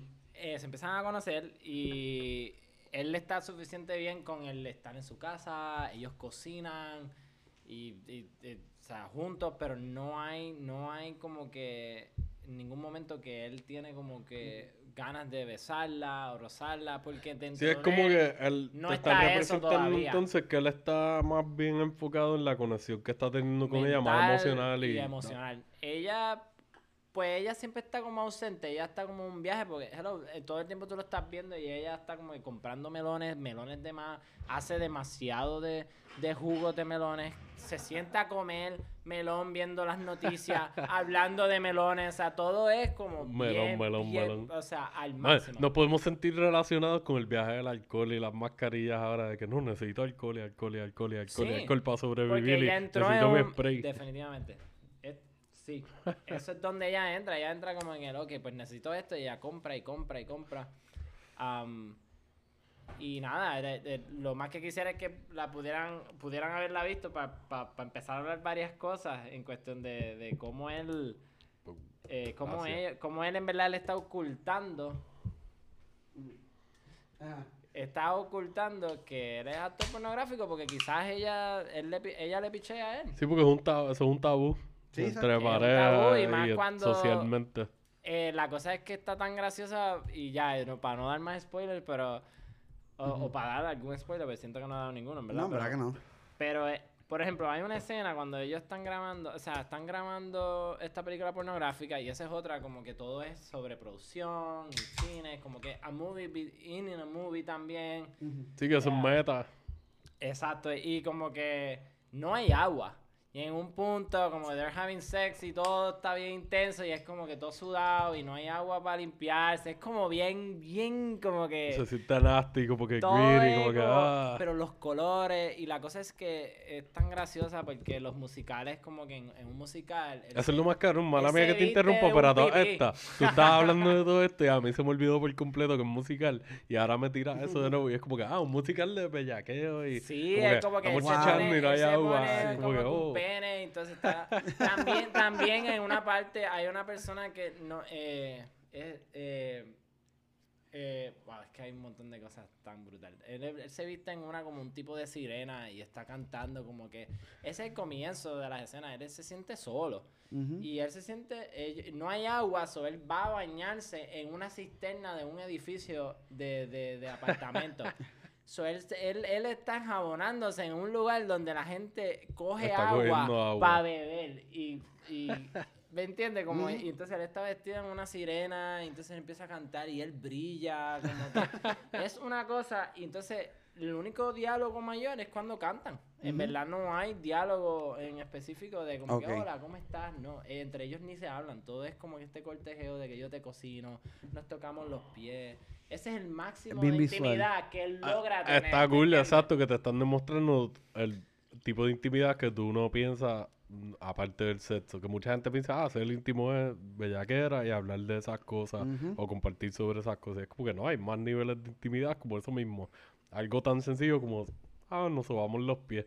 Y ya eso fue lo mejor que sentí en todo el día. Y fue como que, ok, a fuego. O te hice comida porque estabas trabajando y como que tienes hambre y te hice tu comida favorita. Eso es un super Y gesto de es, bien ¿no? irónico que te ponga como que un actor Sí. porno que está acostumbrado a compartir otro tipo de intimidad como profesión y no tenerlo como un placer. Sí.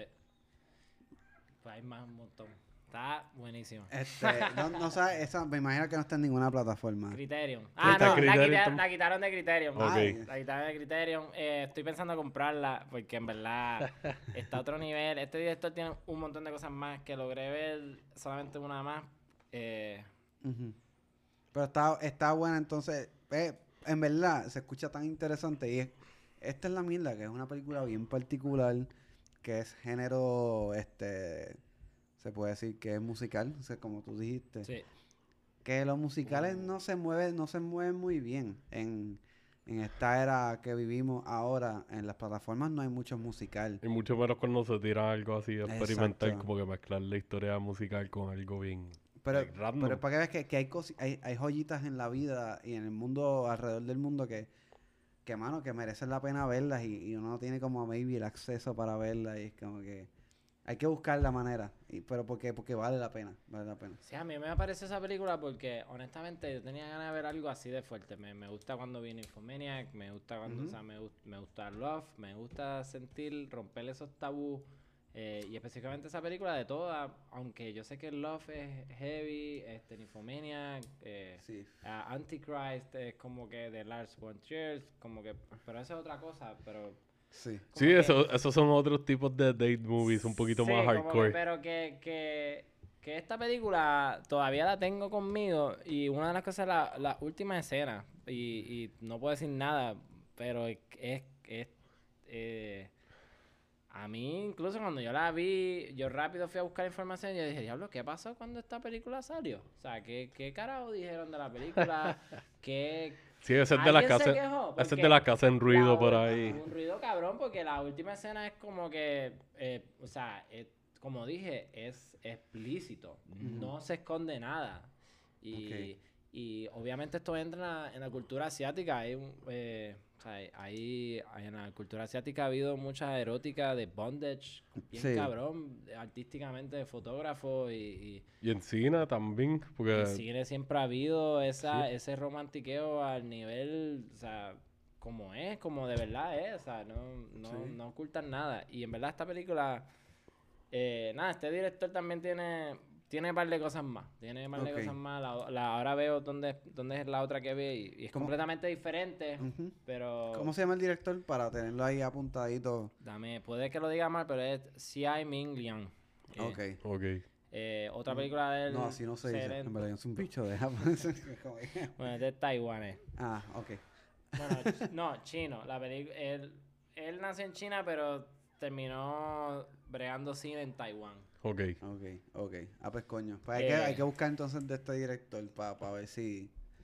Y esto es 2005, porque la otra que yo vi en 1992, Rebels of the Neon God. Y estamos hablando de como que chamacos que andan en como gente de calle y andan en unas motoras y como que están buscando Sí, otro- trabajo. otro es como otro y la cultura de Taiwán, como que todo es motora, ves pues como muchas multitudes. El, el- él tiende también a tener muchos tiros que, al contrario, como hemos hablado de Like Crazy y esto, que se mueven, están aquí, Ujú. bailan para acá la cámara, no, al contrario, la cámara Te se queda quieta, la cámara se queda pop, quieta y, ajá, y es como que si estás subiendo una escalera, tú ves que sube y ahí mismo se, se queda la cámara y sigue subiendo y desaparece el personaje, es como... Y de momento cambia Sí. al otro lado. Pero el tipo tiene la- una visión bastante clara. lleva, lleva, lleva un par de años y entró a, a los festivales de Berlín, um, En los duracos, en los a duracos. Venecia, a Venecia, perdón. y- Nice. Está bueno, yo creo que tenemos un buffet ahí. No sé si tienen. Yo tenía una otra. ñapita Zúmbala, realmente, pero zúmbala, ya como- tenemos un buffet completo. Es una película que ya probablemente esta más que 40 Year Old Virgin, maybe mucha gente no la ha visto.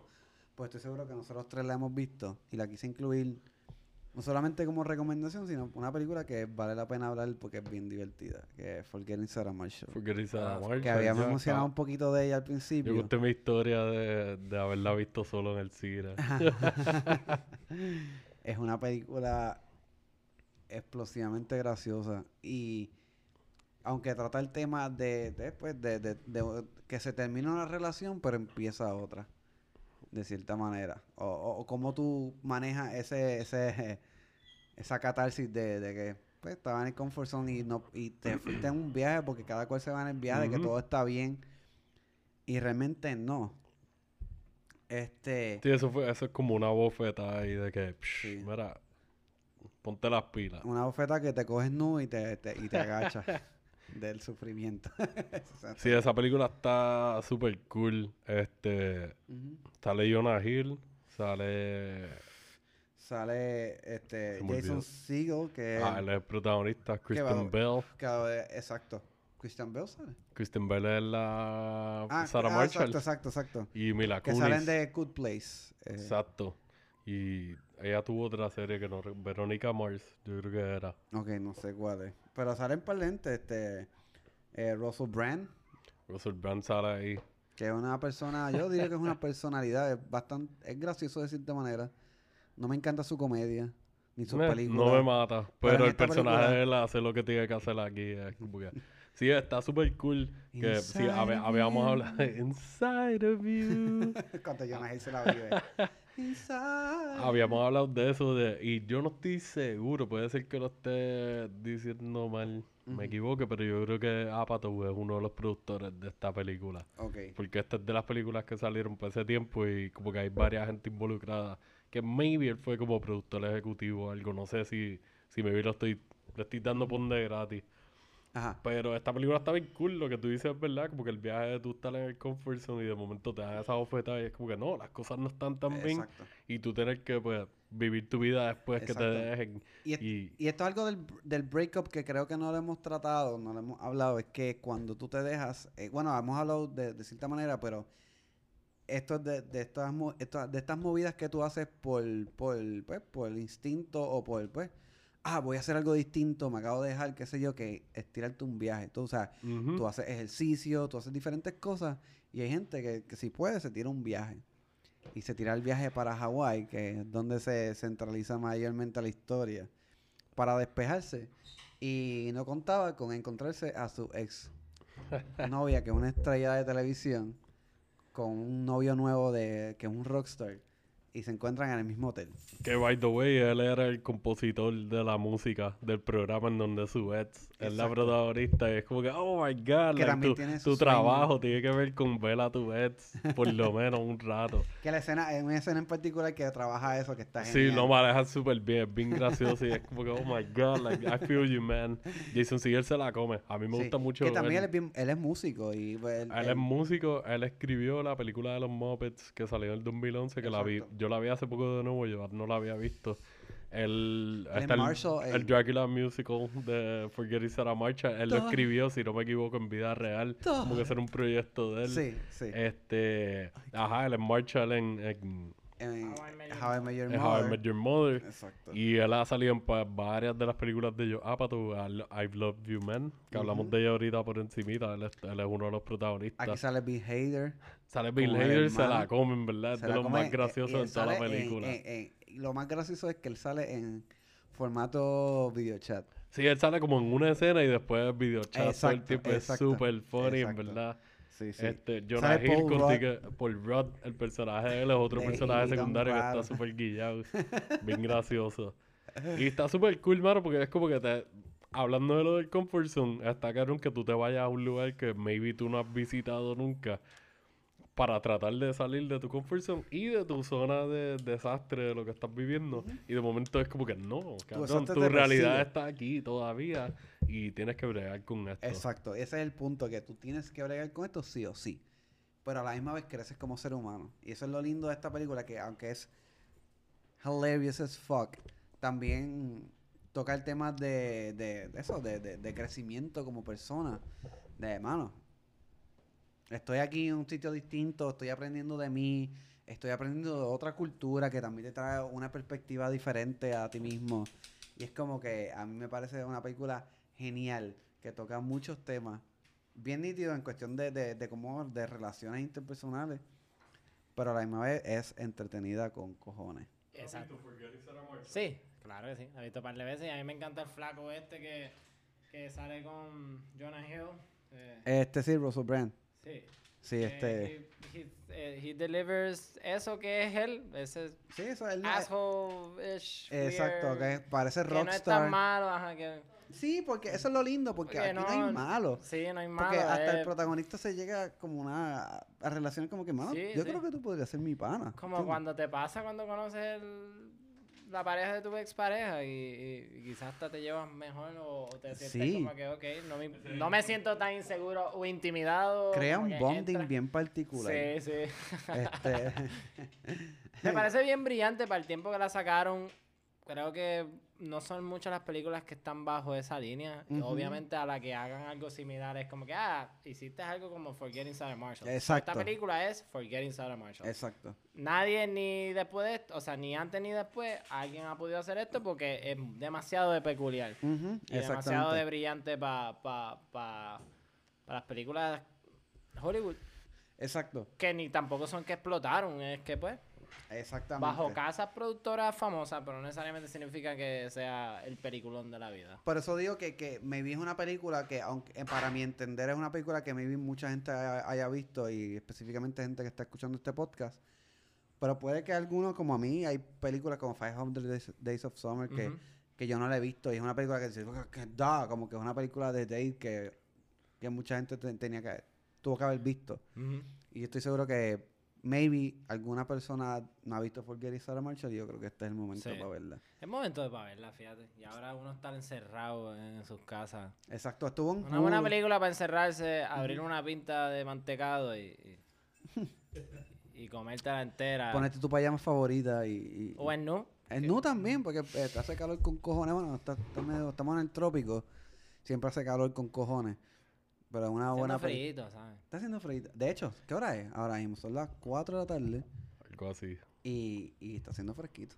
Fresquito, Sí, cabrón. Yo estoy cogiendo el sol aquí en la Sí. cara de que hace rato Sí, me hace siento, rato yo estoy me siento brilloso. aquí, Ajá. Yo me soy el primero que coge este sol. Y Tú yo lo que estás estoy cogiendo ahora. Y yo estoy, y yo estoy aquí Al vacilando. fin cambió para donde ti, porque lleva rato aquí así. Y yo, coño, qué chévere está. Y Chris que vino así calado en camisa de motor y pantalón largo está ahí sufriendo. No, yo no sufro. Pero sí, eh, esta película en verdad, volviendo a lo que estábamos hablando al principio del episodio, de que es otra que representa para mí este subgénero de stoner romantic comedies.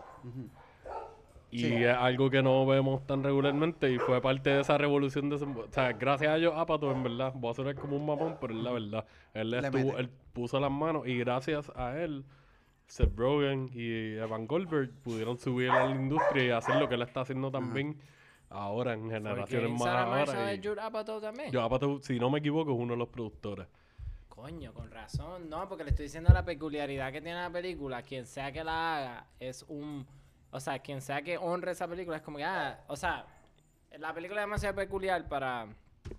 Para hacerle en este tema, para sí, hacerlo full. en ese tema, porque quien la haga es como que, ah, tú hiciste un Forgetting Sarah Marshall, ¿me entiendes? Y él no, ajá, porque Está Sarah Marshall es un estándar bastante, sí, Exacto. es bien Ajá. diferente porque muchas de las comedias románticas que estaban saliendo en el cine en ese momento eran súper trilly, bien cheesy Ay, y comedia que- fuerza y, y es como que, like, no, cabrón, y esta gente pusieron un estándar como que ahorita hablamos de I Love You Man también, hablamos ya de, de, De hecho, no, 40 él- Year Virgin. Joe Apatow no está... No está en nada, envuelto, ok. no. No es ni productor ni nada por el pues estilo. yo pensaba que él era uno de los productores, pero esta película Parece. dice yo, ah, Pato bien Sí, cabrón. Y Pero tiene parte de gente de su corillo Que es como tú dices, se nota la influencia, maybe, de, de, de, de Joe Apatow aquí. Sí, Maybe. porque- Apatow Productions, ¿De verdad?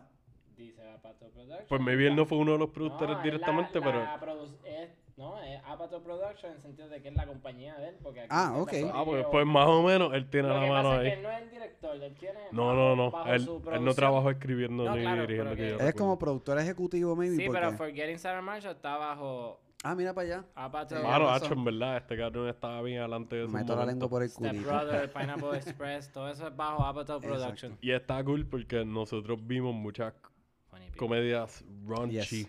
Cuando éramos chamaquitos y qué sé yo. Y él trajo parte de eso, pero smart comedy. Ya. También escrita. Y maybe no son los mejores chistes todo el tiempo, pero las historias son interesantes, son diferentes. Exacto. Te están dando buenas perspectivas. Y, y Forget Sarah Marshall es una que, como tú dices, pues no es de él directamente, pero está la influencia de él en ese momento. que Podemos decir que él es un, no un maestro, pero es una buena presencia en las comedias románticas y en las, Sí. comedias, Ahora- en las películas ahora que tengan que ver con Busqué estos lo que dijiste, perdona que te No, interrumpa. no te ¿no? preocupes, zumba por ahí. 2008 películas, vamos a mencionar unas cuantas y con tres vas a saber que 27 Dresses, Fool's Gold, Mamma Mía, bueno, es un musical, no Pero esto está es bajo el sello. Eh, no, No, no, de- películas de que estaban en ese de momento. romance 2008, Ah, Nora ok. in the Infinite, Nick and Nora's Infinite Playlist. Eso está so- está esa me cool. Pero es bien pero diferente ahí a todas las otras. Esa es una indie cool, Ajá. pero para que vean dónde estaban en el 2008. ¿Qué viaje? Y It Sarah Marshall es súper diferente a todas estas otras películas. ¿Qué Otra cosa, porque-. Marley and Me.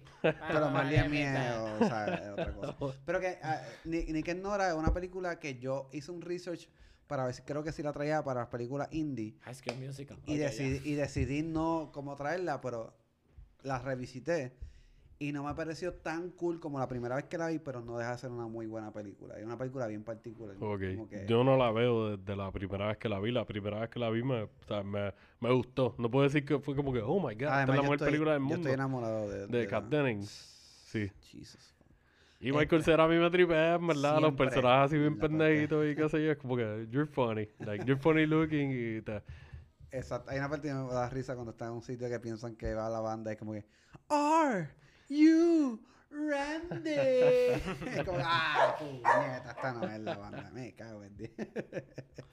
Pero sí, tenemos un buffet bastante bueno. yo creo que tienes ahí para pa Esta es una mezcolanza, hija de la gran.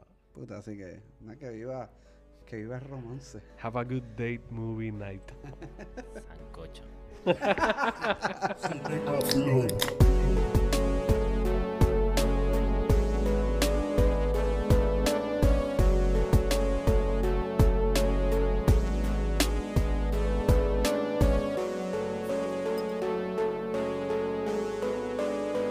Sweetie Pie!